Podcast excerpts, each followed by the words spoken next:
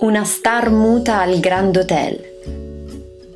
Risiedeva spesso al Grand Hotel Francesca Bertini, pseudonimo di Elena Seracini Vitiello, attrice diventata famosa ai tempi del cinema muto, inizio del Novecento.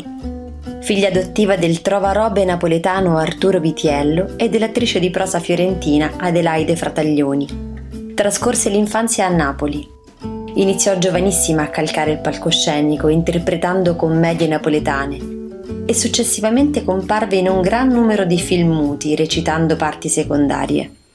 La giovane aveva una sgradevole voce gutturale, ma la sua decisione d'arrivare, unita all'insofferenza per la vita grama da commediante, le diede il coraggio di fare il salto nella capitale.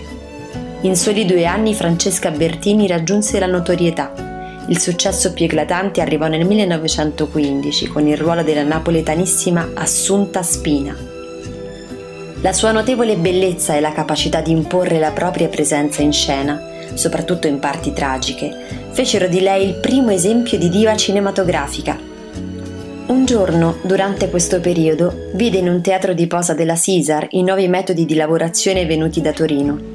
Decise di essere diretta da un regista torinese per il suo nuovo film.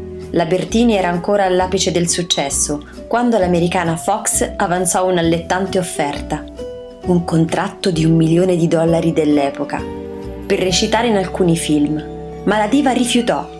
Aveva appena conosciuto il banchiere svizzero Alfred Cartier, che da lì a poco sarebbe diventato suo marito.